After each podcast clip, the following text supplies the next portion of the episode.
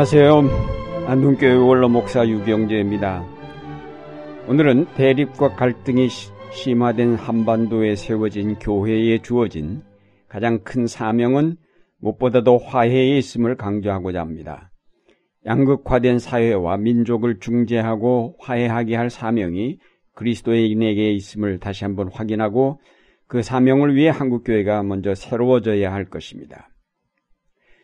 요즘 우리 사회는 양극화 현상으로 갈등을 빚고 있습니다.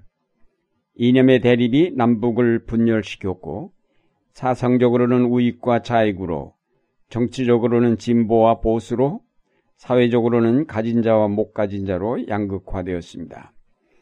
이런 양극화 현상은 자연 갈등과 대립을 불러일으켜 사회를 혼란케 하고 있습니다. 이런 사회 속에서는 이것이냐 저것이냐 흑이냐 백이냐라는 선택만이 강요됩니다. 이렇게 양극화 현상으로 병든 사회를 치료하고자 하면 중간 집단이 필요합니다. 그들이 양쪽을 화해시키고 역동적으로 조화를 이루도록 작용할 때에 이 사회가 안정을 이루게 될 것입니다. 결국 이런 중간 집단 가운데 가장 큰 집단이 종교단체이고 그 중에서도 기독교의 말로 이 역할을 감당하기에 적합합니다. 그러나 오늘날 한국 교회마저 이 양극화 현상에 휩쓸려 하나님의 뜻과 상관없이 어느 한쪽에 속하여 대결의 양상을 보이고 있습니다. 결국 중재자로 인정받지 못한 교회는 우리 사회의 대립과 갈등을 치유하지 못하고 있습니다.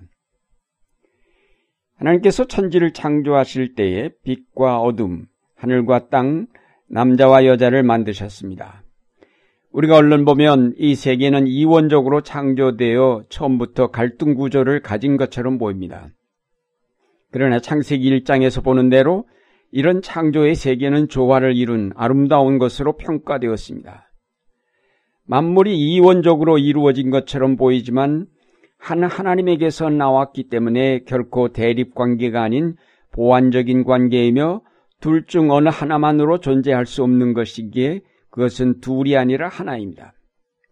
만물이 다 각기 그 특성을 가지고 창조되었기에 서로 같을 수는 없지만 그 만물이 다 창조주 안에서 통일을 이루고 있습니다. 만물이 서로 다르면서도 조화를 이루고 서로 반발하면서도 일치를 이루는 것은 그 만물이 하나님 안에 있기 때문입니다. 그런데 그 만물이 타락함으로 하나님을 떠나게 되었습니다. 인간이 하나님을 떠나 타락함으로 조화와 일치가 깨어지고 갈등과 분쟁이 일게 되었고 마침내 살상이 보편화되었습니다. 이때부터 세계는 이원화되어 빛과 어둠, 하늘과 땅, 남자와 여자가 서로 적대시하고 서로의 다른 점을 극대화함으로 세계는 분열하게 되었습니다. 오늘날 극단적으로 대립해 있는 세계와 사회를 치료할 수 있는 길은 하나님께로 돌아가는 것입니다. 하나님께서는 그의 아들 예수 그리스도의 십자가의 피로 화평을 이루사 만물 곧 땅에 있는 것들이나 하늘에 있는 것들을 그로 말미암아 자기와 화목해 되기를 기뻐하셨다고 하였습니다. 하나님은 깨어진 만물을 그리스도 안에서 다시 하나 되게 하셨습니다. 하나님이 끊어졌던 만물과의 관계를 회복하시고 만물을 하나로 통합하는 힘의 원천이 되셨습니다. 하나님의 아들이신 예수 그리스도는 그 안에 만물을 품으신 분입니다. 그러므로 그 안에서 대립하던 모든 관계가 해소되고 새롭게 역동적인 관계가 형성됩니다. 그리스도 안에서 유대인이나 헬라인, 종이나 주인, 남자나 여자, 흑인이나 백인, 좌익이나 우익, 보수나 진보가 다 하나로 통합됩니다. 그가 바로 교회의 머리가 되신다는 것은 교회가 분열된 세계를 하나로 통합하는 사명을 받았음을 뜻하는 것이요. 따라서 교회에는 양극화된 세계 속에 들어가 양쪽을 포용하고 화해케 하여 서로 역동적으로 조화를 이루어가는 새로운 세계를 만들어가야 할 사명이 주어집니다. 표준 세번역 성경으로 에베소서 2장 14절 말씀을 보면 그리스도는 우리의 평화이십니다. 그리스도께서는 유대 사람과 이방 사람이 양쪽으로 갈려 있는 것을 하나로 만드신 분이라고 하였습니다. 이것은 그리스도는 우리에게 평화를 가져오시는 분이라는 뜻입니다. 조금 더 강조해서 말한다면 그리스도만이 우리에게 평화를 가져오실 수 있는 분 또는 그리스도를 통해서만 우리가 평화를 누릴 수 있다는 뜻입니다. 그리스도 안에서만 참된 평화가 있다는 것입니다. 그리스도 안에만 평화가 있을 수밖에 없는 것은 만물을 하나 되게 하시는 하나님이 그리스도를 보내셨고 그가 인간의 죄를 대신하여 죽으셨기 때문입니다. 예수 그리스도의 십자가를 통해서 하나님은 우리 인간의 죄 문제를 해결하심으로 만물과 화해하셨고 그 만물을 하나님 안에서 하나 되게 하십니다. 그러므로 그리스도 안에서만 그리스도를 통하여서만 평화가 이루어집니다. 다음으로 그리스도는 우리의 평화라고 말할 때에 우리는 모든 인간을 포함하는 말입니다. 그리스도께서는 서로 원수 관계인 유대인과 이방인 사이에 막힌 담을 허시고 자기 안에서 이들을 새로 지으셨다고 하였습니다. 에베소서 2장 17절에 보면 그리스도께서는 하나님에게서 멀리 떠나 있는 이방인에게 평화를 전하시고 하나님께 가까이 있는 사람에게도 평화를 전하셨다고 하였습니다. 다시 말해서 예수 그리스도는 모든 사람에게 평화를 전하시어 자기 안에서 평화를 누리게 하시는 분이라는 말입니다.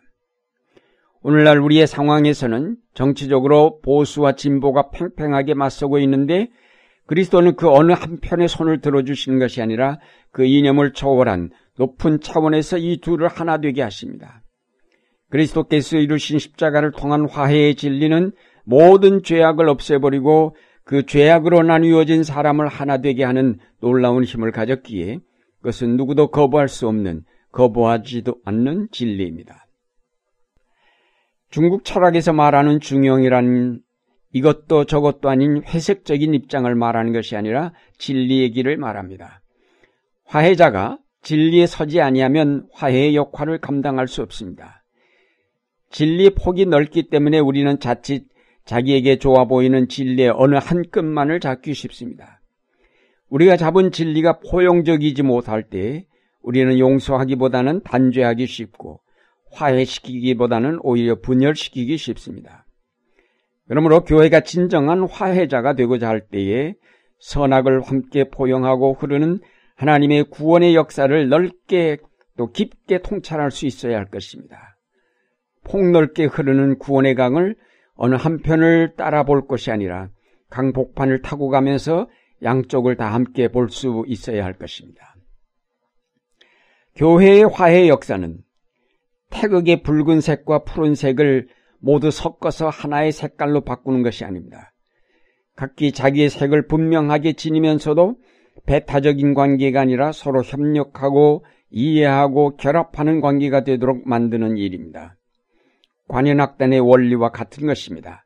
각기 다른 음색을 지닌 악기들이지만 지휘자의 지휘에 따라 음악을 연주할 때 아름다운 화음으로 황홀한 음악을 만들어내는 것과 같다고 하겠습니다.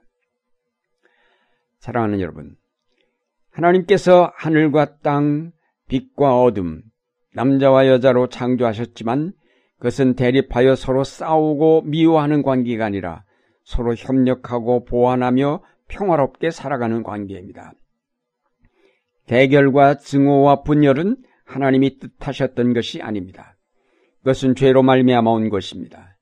이제 만물의 화해와 통일을 이룩하신 예수 그리스도를 분명하게 고백하면서 그가 주신 사명을 따라 이 땅의 화해의 사역을 충실하게 감당해가는 그리스도인들이 되어야 하겠습니다. 좌우로 치, 치우치지 아니하고 오직 그리스도께서 행하신 대로 화해의 사명을 감당해가는 균형 잡힌 신앙을 간직하여야 하겠습니다. 정치적 성향을 따라 진보와 보수로 나뉘어진 한국교회가 먼저 개혁되어 그리스도 안에서 하나 되기를 힘써야 하겠습니다. 이제 하나님의 역사를 멀리 내다보면서 진리의 역군으로 이 땅의 화해의 사명을 충성스럽게 감당해가는 여러분의 생활이 되시기를 바랍니다.